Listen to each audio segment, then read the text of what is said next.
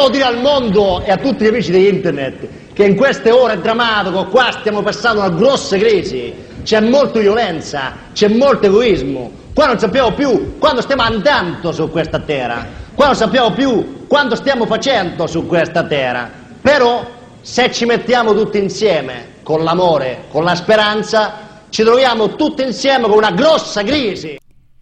E bentornati su Samba Radio, qui siamo sempre sotto un treno, anche se non è venerdì, è giovedì oggi, lo sai Giovanni? Sì, lo so. Sei So- particolarmente sotto un treno oggi. So di essere molto sotto un treno perché non riesco a capire quando è il nostro programma. Sì, infatti, allora, l'anno scorso eravamo di venerdì. L'ultima volta siamo andati in onda mercoledì e oggi è giovedì, insomma. Sì, ci hanno spostato al mercoledì quest'anno, poi ci siamo rispostati al giovedì quando abbiamo scoperto che tutti i mercoledì c'erano cene del gusto, un sacco di eventi dell'opera universitaria che noi con Samba Radio seguiamo sempre in diretta. Però diciamo che mercoledì era anche un giorno un po' così, Sì, no? c'è la Champions, quindi chi Eh. ci avrebbe mai ascoltato? Infatti, neanche tu saresti venuta e sarei rimasta qui da Appunto. sola. Ecco. Infatti. E quindi il giovedì, ma quanto dureremo di giovedì? Giovedì, vediamo. Secondo me il giovedì è un buon giorno per essere sotto un treno. Ah sì? Tu dici Vabbè. di no? È il giorno dell'Europa League, che è la coppa un po' più sotto un treno rispetto alla Champions. Ok, riesci a vivere anche senza il calcio? Beh, eh, il calcio è uno specchio della società, quindi mi, Sì. mi aiuta a comprendere la società. Certo, ma adesso salutiamo i nostri ascoltatori, i fedeli ascoltatori che ci aspettavano. Quelli che la- ci hanno seguito sia di venerdì che di mercoledì, che al Festival dell'Economia, che alla Notte dei Ricercatori e che ci seguiranno anche in tutti questi giovedì. Ma bando alle ciance, di cosa parliamo oggi? Non so, eh, le, le crisi che possiamo affrontare sono veramente tante, lo sapete. Noi ne scegliamo una per puntata e quindi Quindi oggi, non so, hai preparato qualche file audio? io ne ho uno direttamente dal TG1 che possiamo andare a sentire subito. Se ti convince e se mi convince possiamo continuare con questo argomento. Dai, proviamo. I prezzi aumentano a Pechino come a Roma. L'era del cibo a buon prezzo potrebbe essere terminata in tutto il mondo. Secondo l'Istituto internazionale sulle politiche alimentari di Washington, la produzione di cibo Alimentare. è influenzata da una situazione senza precedenti. Tipo? La produzione di cibo rallenta, le scorte diminuiscono, la domanda cresce Eh. in paesi a rapido sviluppo come Cina e India e l'aumento dei prezzi penalizzerà ancora chi soffre la fame. Nei paesi industrializzati la l'agricoltura fame. sarà costretta a specializzarsi, ma a un costo economico alto. Per prevenire il rischio di una crisi alimentare globale, suggerisce lo studio, Aia, è globale. necessario investire nelle nuove tecnologie agrarie e sostenere lo sviluppo agricolo dei paesi meno avanzati. Lo vedo facendo la spesa, prima spendevo praticamente la metà. E bisogna fare molto attenzione sulla qualità a questo punto, visto che stiamo spendendo tanto anche per cose molto elementari, di base. Di base, sì, stiamo spendendo tanto, stiamo spendendo tanto in alimentari che sono aumentati di prezzo e sono diminuiti di quantità proprio a livello globale, così ci dice questo servizio del TG1. Quindi è una crisi globale che prenderà tutti, nessuna via di scampo. Dio, ho un po' paura questa, eh. mi fa un po' più paura delle altre crisi, questa della, della fame. Sì, evidentemente è una crisi che ci coinvolge tutti, nessuno escluso. Eh? Sì, nel frattempo ti ha convinto? Ma se ti va possiamo parlare di questa, di- della crisi alimentare globale e non, perché c'è crisi alimentare di un certo tipo e crisi alimentare di un altro tipo. Noi siamo sempre molto abili a capire eh, le parti più tragiche, se posso utilizzare questo termine, Sì, per le sì, crisi, sì, le parti più utilizzalo. preoccupanti, più difficili e quindi molto più serie, però riusciamo a cogliere anche un aspetto ironico nelle crisi, cioè quando una cosa è sotto un treno ma fa ridere perché non è evidentemente così grave. Eh, infatti. Nel frattempo io direi di lanciare un po' di musica e poi ne parliamo seriamente. Musica da crisi? Eh beh, ovvio. Un artista non in crisi da ascoltare, parlo di Bobo Rondelli, ci parla di cosa farà domani. Sì. Domani mi sparo. Perdonami amore se ti ho sempre tradito e per tutto quel tempo che ho esasperato.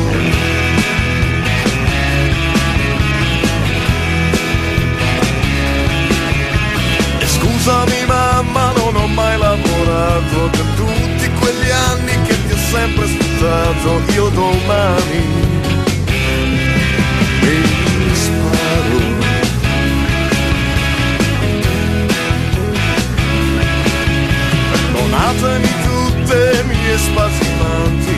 prima sedotto e poi abbandonato.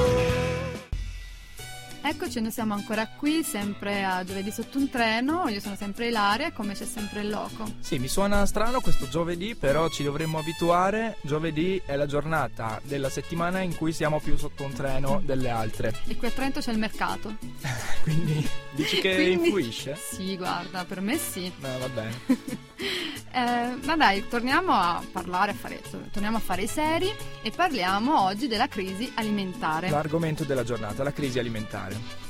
Che cos'è la crisi alimentare globale? Allora, io mi sono preparato e posso risponderti perché ho aperto Wikipedia, il sito da tutti ormai consultato per avere notizie di qualsiasi tipo. Fonte An- fondamentale. Anche cosa farai domani, penso che c'è scritto lì ormai. Vabbè, prendiamola con tutte insomma, le cautele della fonte. Il termine crisi alimentare è stato diffuso dal rapporto sui limiti dello sviluppo commissionato al Massachusetts Institute of Technology, il MIT, ehm, che la definisce l'insufficienza delle disponibilità di derrate alimentari proprio a livello globale. Questa Quindi è la la mancanza di cibo. Sì, c'è troppo poco cibo per sfamare tutte le bocche in questo mondo. È una cosa confermata anche dal sito dell'UNICEF che la definisce, eh, definisce questa emergenza fame proprio uno tsunami silenzioso, Bella definizione. aggiungendo che sono 100 milioni in tutto il pianeta le persone che, secondo il Programma Alimentare Mondiale delle Nazioni Unite, potrebbero precipitare nella fame a causa dell'attuale crisi alimentare. I dati diffusi sull'aumento dei prezzi descrivono una situazione in netto peggioramento, e, mm, quindi aumenta il prezzo del, del cibo e tra l'altro aumenta non in quanto cibo ma in quanto eh, destinato ad altri usi perché i cereali vengono utilizzati ultimamente dalle economie emergenti soprattutto come biocombustibili. Ok, quindi non solo si è abbassata la produzione per eh, vari problemi, ma quella che c'è viene utilizzata mm, al posto del petrolio. Sì, le industrie cinesi e indiane per fare degli esempi ma non solo eh, visto l'aumento del costo del petrolio, utilizzano sempre di più i cereali per produrre dei biocombustibili sostitutivi della benzina e quindi nei paesi in via di sviluppo le colture cerealicole sono in aumento, ma la popolazione locale non può beneficiare della produzione, così dice l'UNICEF. È allarmante il rischio che stanno correndo le famiglie povere che spendono circa il 70% del loro salario per l'acquisto di cibo. Ecco perché è importante ribadire il diritto che ogni essere umano in generale ed ogni bambino ha di avere accesso ad un'alimentazione adeguata, così chiude. Beh, fa un po', mi fa un po' paura la crisi di oggi, la vivo un po' meno È bene abbastanza pesante, speriamo che queste istanze di garantire il diritto all'alimentazione Beh, adeguata minimo. arrivino, arrivino fino in fondo. Io invece ho studiato anch'io e mm, potrei aggiungere qualcosa su perché l'aumento, c'è stato questo aumento dei prezzi. E praticamente la FAO ehm, ha un ehm, FAO Food Price Index, Un cioè che- indice. un indice praticamente che ehm, usa per monitorare il cambiamento dei prezzi internazionali dei generi alimentari fondamentali e ehm, questo dossier che è uscito ad agosto del 2012 eh, dice mostra che è aumentato del 6% a luglio del 2012 dopo tre mesi di calo. Vabbè, A luglio, per esempio, il prezzo internazionale dei cereali è aumentato su base mensile di ben il 17%, sfiorando i massimi storici raggiunti eh, nell'aprile del 2008. Ma a far alzare così i prezzi, dice sempre il dossier della FAO, sono le condizioni climatiche globali, sempre peggio, sempre quindi è tutto collegato, sono tante crisi, una collegata all'altra. una collegata all'altra e noi non siamo che l'ultima ruota, insomma, In l'ultimo balia esempio. di tante crisi. Sì, infatti, per esempio, per quanto riguarda i cereali, il loro prezzo è stato influenzato dalla lunga siccità statunitense e dal peggioramento della produzione russa. Per lo zucchero, invece, hanno influito le piogge torrenziali in Brasile. Altre preoccupazioni sono destate dal ritardo dei monsoni in India e dalla carenza d'acqua in Australia. Crisi quindi- climatica che avevamo già affrontato l'anno scorso, che grazie Infatti. al disastro climatico che sta succedendo a livello mondiale influisce sulla crisi alimentare. Infatti una delle conseguenze appunto più gravi e come sempre accade sono appunto, come dicevi tu prima, mh, sui, sui paesi più poveri, Eh eh, appunto quelli che soprattutto devono la propria sicurezza alimentare in gran parte alle importazioni. Mm. Quindi l'aumento dei prezzi non, non giova tantissimo ai paesi poveri che appunto non possono produrre da soli. non ce la fanno. Noi invece siamo messi abbastanza bene da questo punto di vista. Se volessimo ritornare uh, a un periodo di autarchia, una parola che ri- ri- riporta a pensieri decisamente negativi No, del nostro paese, però l'Italia ora è autosufficiente dal punto di vista alimentare per l'85%. Sono Ok, dai. notizie confortanti perché comunque siamo autosufficienti decisamente per quanto riguarda riso, frutta, eh, uova, eh, ortaggi. Quindi in caso, di, in caso di catastrofe, in caso di crisi mondiale, noi bene o male con una dieta vegetariana abbastanza completa riusciremo a sopravvivere. Vabbè, dai. Non mi- allora non mi preoccupo, facciamo venire tutti qui in Italia. Eh, no, Spammiamo no, tutti. allora poi non saremo più autosufficienti. Cavolo, c'è un problema. Non riesco a risolverlo, mi spiace. Boh, mettiamo una canzone e vediamo se ci viene in mente qualche soluzione. Dai, ci penso. Baby, we'll be old. Oh, baby, we'll be old. Think all the stories that we could have told. One day, baby, we'll be old. Oh, baby, we'll be old. and Think of all the stories that we could have told.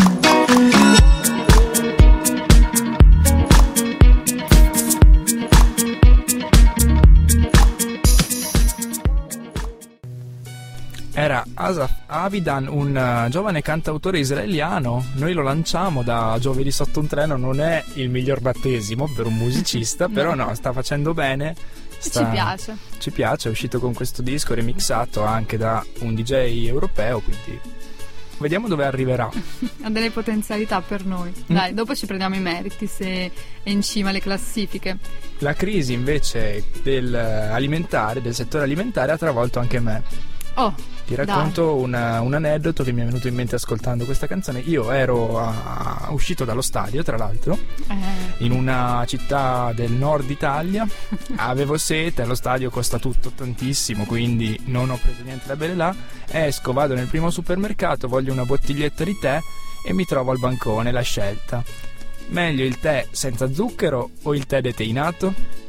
Non era una volta era a limone o a pesca. Non posso bermi il mio tè con dentro il tè e con dentro lo zucchero, no. Cioè, O scegli o deteinato o senza zucchero. o la teina senza zucchero. Guarda, non so cosa dire, non so cosa fare. Ma cosa Al- hai preso? No, sono curiosa adesso. Ho preso quello con lo zucchero perché ne avevo bisogno, però avrei- ne avrei voluto anche uno che Col avesse tè. entrambi gli ingredienti, penso fondamentali per un buon tè. Beh, sì, dai, ormai questa è una crisi che travolge chiunque, anche lì. Voglio un cioccolato. Con quale percentuale di cacao all'interno? Eh, se ha una buona percentuale di cacao te lo fanno pagare più dell'oro ormai. Diciamo che se ce l'ha il cacao dentro, perché magari è solamente il colore che si avvicina al colore del cacao. Quante volte i nostri nonni ci hanno detto com'era buona la cioccolata una volta quando aveva dentro il cacao? No? Come era buona la cioccolata vera. Eh sì. Eh sì. O l'aranciata, l'aranciata senza le arance, no? Ah beh, questa della, della frutta nei succhi di frutta è un altro, apriamo un altro dibattito. Per esempio, anche io al supermercato preferisco il succo di frutta 100% frutta perché io penso che ci sia tutta frutta. Vabbè, un po' d'acqua sì, però Mm. tanta frutta. Invece scopri che è derivato dal 100% del concentrato che deriva forse da un'arancia, se tutto va bene. Sì, sì, ci sono delle leggi a riguardo. Finalmente l'Europa e l'Italia si è adeguata, ha costretto um, almeno ad un 20% di succo d'arancia contenuto nell'aranciata, Almeno, perché prima eravamo addirittura al 12%. forse. Uno pensa di prendersi un'aranciata che è fatta con l'arancia interamente, invece tanto se trovi un 20%, appunto. Ah, va bene, dai, almeno speriamo che queste direttive, che siano rispettate le direttive, che qualche un po' di vitamina C ci sia anche nei succhi di Sì, frutta. infatti, infatti questo, questo succo d'arancia, questa aranciata con solo un 12% di, di arancia non, eh, non fa nulla anche per la salute. Uno pensa per la sua salute mi bevo un buon succo d'arancia, invece niente. Ma assolutamente. Ma anche fa bene all'economia perché o- ogni punto percentuale di succo d'arancia in più rispetto al 12% corrisponde all'utilizzo di 25 milioni di chili in più di arance. È una manna quindi per un settore, quello dei, dei coltivatori diretti, che Eh ha sì, avuto un infatti. crollo dei prezzi, come dicevamo prima. Eh sì. Quindi se riesci a vendere qualcosina in più non è male.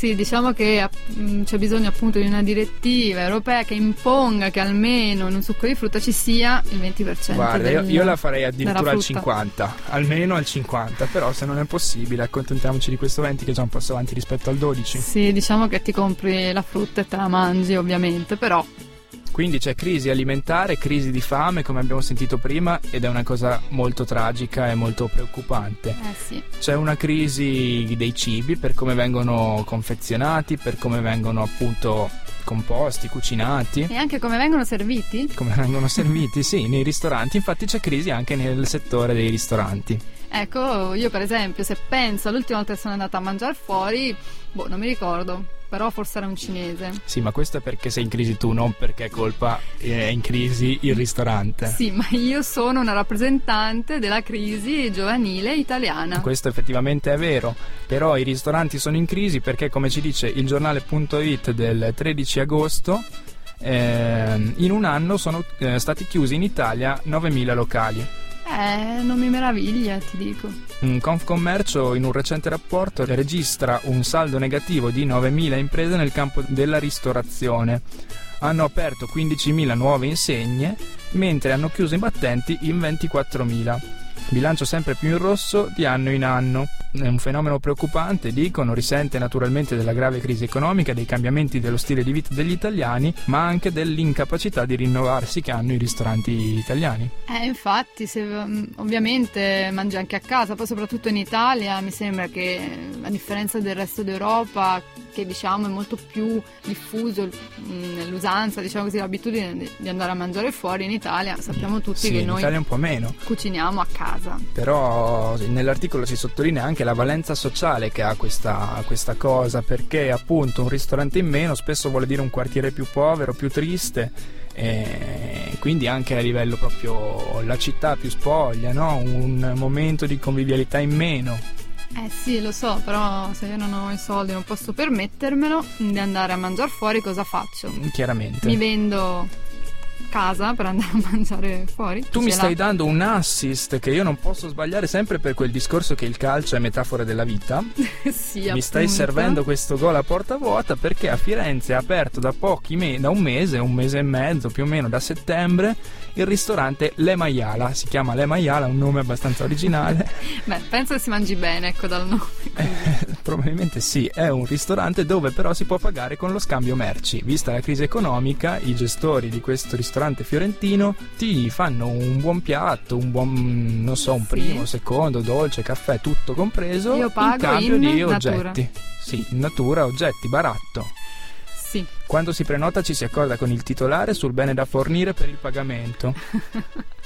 Ma cioè, scusami, allora io entro e dico allora, to, ti do il mio computer, fammi mangiare oggi. Sì, Cioè, se- tipo un banco dei pegni oppure dopo non me lo, cioè, no, me lo ridà indietro un giorno che magari no. Ma eh, loro Quando preferirebbero se porti primizie contadine, dicono, perché giustamente tu gli porti, che ne so, i pomodori del tuo orto, loro ti fanno un piatto di pasta o di frutti di mare, che ne so, Ok. e quindi i pomodori poi li possono riutilizzare per cucinare degli altri piatti. Ah, ok. Però accettano anche artigianato locale, antiquariato, modernariato, oggetti di bricolage e di design, quindi a discrezione dell'oste. Sì, ho capito, allora io non ho niente di tutto ciò. Eh dai, Gli dai i miei vestiti, non so. sì. Già mi ci vedo che dopo una settimana che mangio al ristorante sono, sono in mutande praticamente. Nel, du- sì, vabbè, nel dubbio comunque si accettano anche gli euro, Ah, grazie. se ce n'è rimasto qualcuno. Va bene, dai, ci penserò. Musica. After Hours, quello che non c'è, cioè il cibo in questo caso. Rivuoi la scelta, rivuoi il controllo, rivoglio le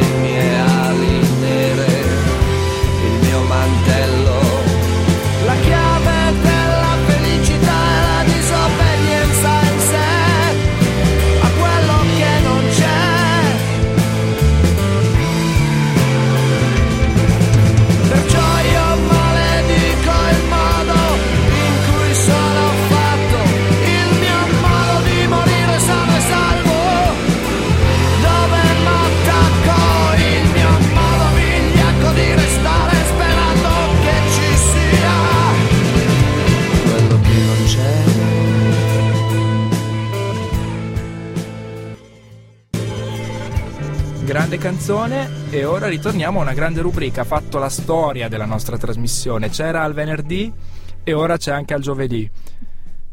Sigla.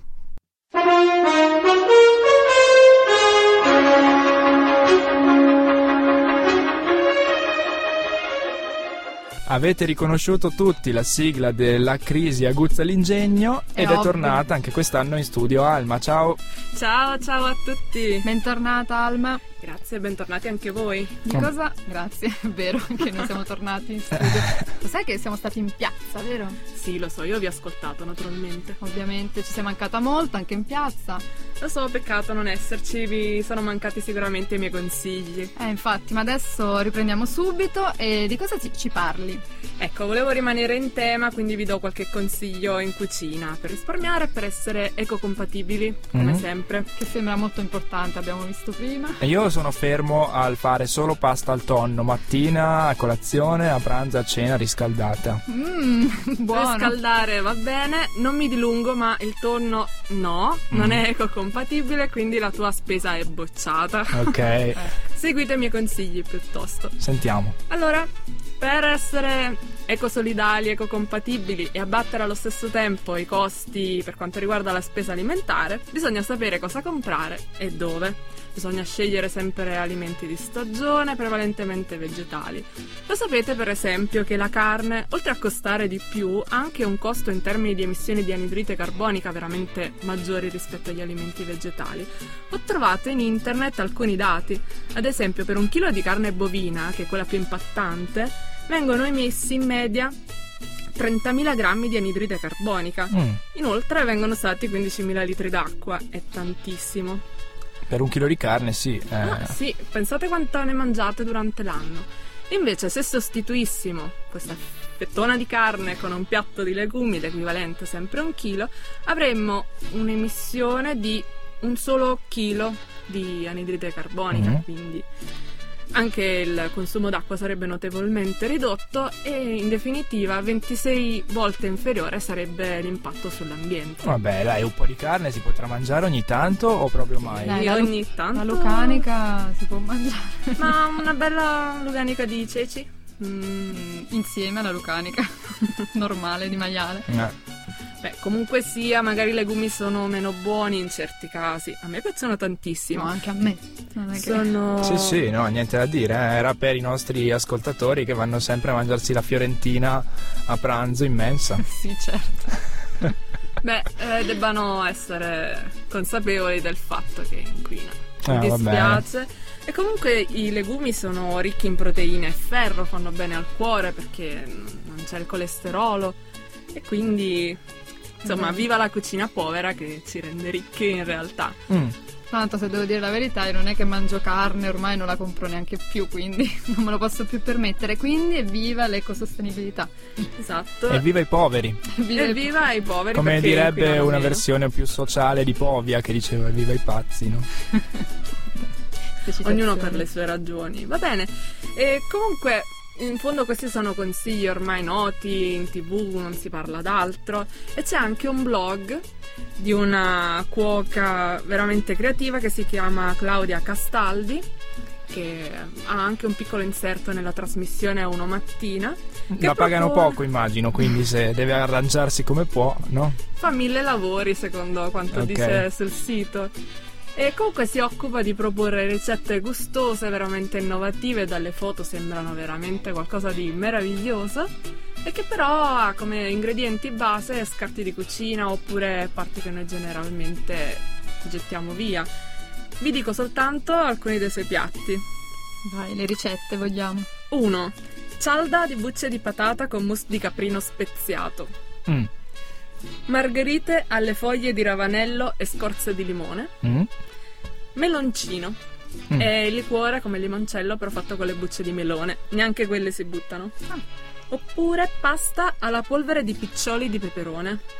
Piccioli di peperone. Polvere di piccioli di peperone. Sì, sì, ma è un Ma- po' complicato farlo, ma sono cose che tu butteresti, quindi... Quello è vero, sì, si va al risparmio, si usa tutto. Spero che siano altrettanto buoni oltre che belli. Non sono li assaggiati dalle foto, ragazzi. Bellissimo. Una cosa vorrei provare a fare. Una sua ricetta che è brownies al pane raffermo. Si usa il pane Mm. grattugiato al posto della farina. Sì, se non dicesse Bello. proprio pane raffermo nel titolo sarebbe- suonerebbe meglio. Dici brown, eh, bread brownies, no? With rafferm bread. No, non dire ra- Ah già, quella parola non bisognava Eh. dirla. Ho sbagliato. Beh, lei è veramente molto creativa, l'hanno tota- notato anche gli editori della carta stampata. Ha pubblicato un libro nel 2010 che si chiama La cucina a impatto quasi zero Mhm. e un altro più recente che si chiama Cucinare in lavastoviglie. Ah, Che senso? No, spiegamela questa. Beh, ero perplessa anch'io. Allora ho continuato a leggere. In pratica, le lavastoviglie che hanno un impatto ambientale, però quelle di ultima generazione, in fondo usano poca acqua e così via, quindi ci può stare. Infatti. Però è ancora più ecologico se noi quel calore che viene utilizzato dalla lavastoviglie per riscaldare l'acqua del lavaggio lo utilizzassimo anche per cucinare. Infatti possono essere inseriti in lavastoviglie, insieme ai piatti sporchi, dei contenitori chiusi ermeticamente che trasmettono il calore e così i cibi possono essere cotti a una temperatura costante, non tanto alta. mi hai dato un'idea, potrei dopo che mi lavo i capelli inserire la testa nella lavastoviglie ancora calda per asciugarli. Sì, però dovresti riporla in un contenitore ermetico e non so se vuoi. Meglio di no. Come, non so, la tuta da palombaro, poi ti metti dentro e ti riscaldi ben Lasciamo bene. stare, va. Comunque ho un suggerimento per questa nostra creativissima cuoca italiana. Perché cucinare in lavastoviglie e non in lavatrice? Ci sono tanti alimenti che vanno centrifugati. È vero. Secondo me ci sta già pensando anche lei e sta già scrivendo il suo prossimo volume. Ah, la panna montata la metti lì insieme alle lenzuola. E se non lo fa lei, fallo tu. Perché no? È vero. Ah, Dopotutto, lei lavora una mattina, tu a giovedì sotto un treno, quindi sei molto meglio tu. Eh, anche secondo me. Ragazzi, non rubatemi il brevetto. Va bene, grazie Alma, ci sentiamo settimana prossima. Alla prossima settimana. Ciao. I know teenage icon. I know Frankie Avalon.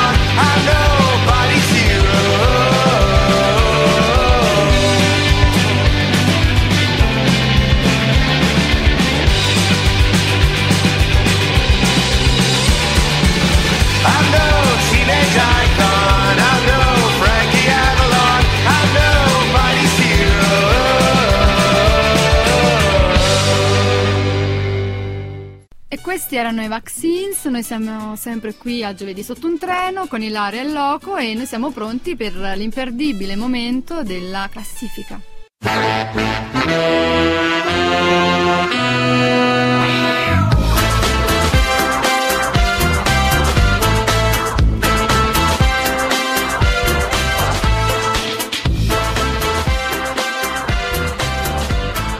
Sigla è quella dell'anno scorso, annuncia che si sta avvicinando il momento della consegna della statuetta sotto un treno della settimana. Anche quest'anno c'è la nostra statuetta e la porteremo, oggi tocca a te, te lo dico subito, Mm. e quindi eh, la consegnerai tu al vincitore. Va bene. Spero che sia qua vicino, che sia uno che mi sta magari anche simpatico. Vediamo. Sicuramente. Vediamo, intanto incominciamo dal terzo posto che vede premiata eh, la Minetti. Come mai premiamo Nicole Minetti? Perché poi ha fatto tante cose. Allora, domenica eh, c'è stato uno strano. Domenica scorsa c'è stata una strana combinazione sulle TV nazionali.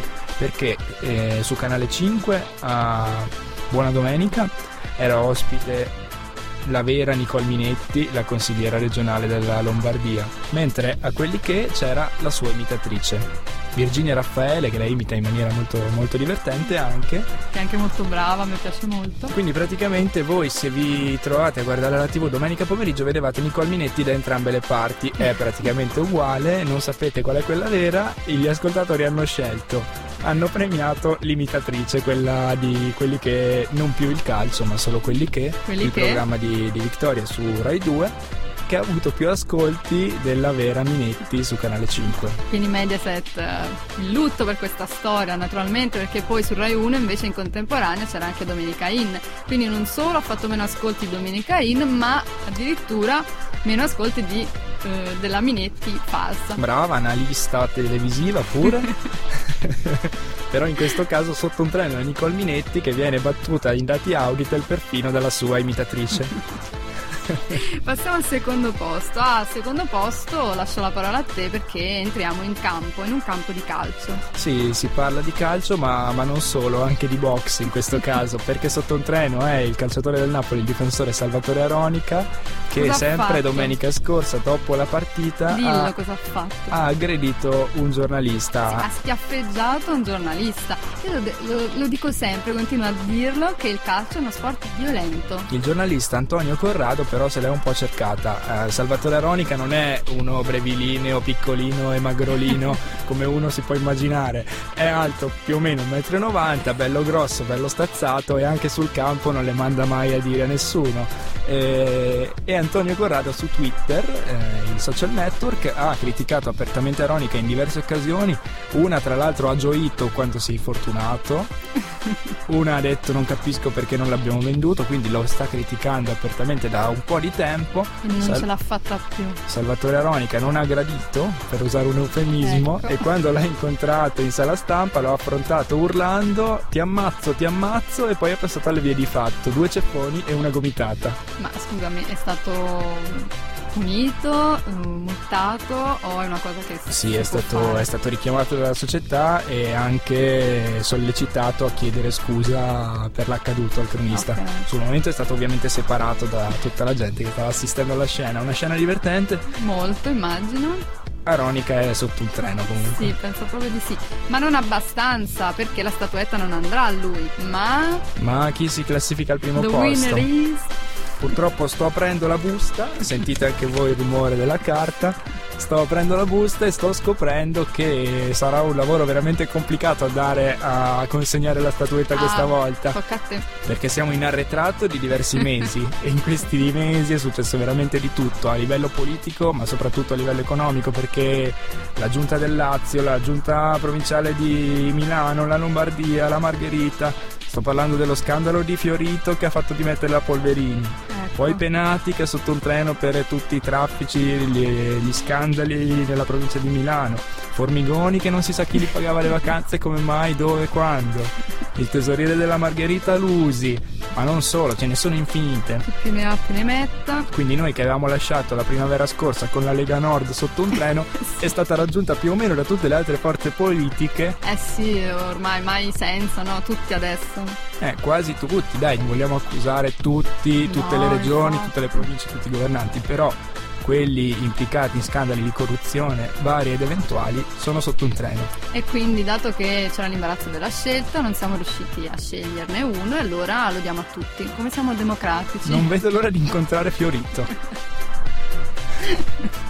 Auguri, eh. Grazie.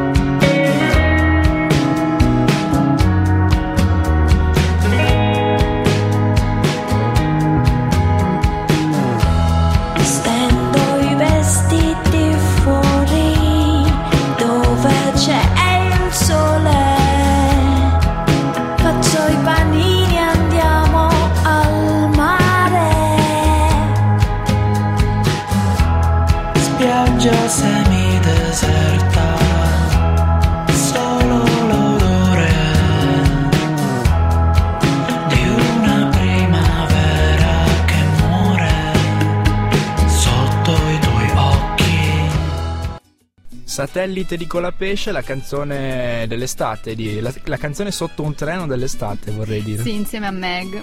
Eh sì, grande collaborazione della musica italiana. Passiamo ora, io passerei alla chiusura. ehm, Con la perla cinematografica. Sì, prima salutiamo tutti i nostri ascoltatori, diamo appuntamento giovedì prossimo, diamo appuntamento tutta la settimana sulla nostra pagina Facebook che dopo essersi chiamata venerdì sotto un treno, poi mercoledì sotto un treno, ora si richiama giovedì sotto un treno. Aspettiamo di fare tutti i giorni della settimana così le abbiamo veramente viste tutte. Comunque ci trovate lì su Facebook giovedì sotto un treno, seguiteci cercateci, Cercateci e seguiteci. ascoltate le nostre repliche, i nostri podcast sul sito www.sambaradio.it e ora apprezzate la citazione cinematografica. Cosa abbiamo?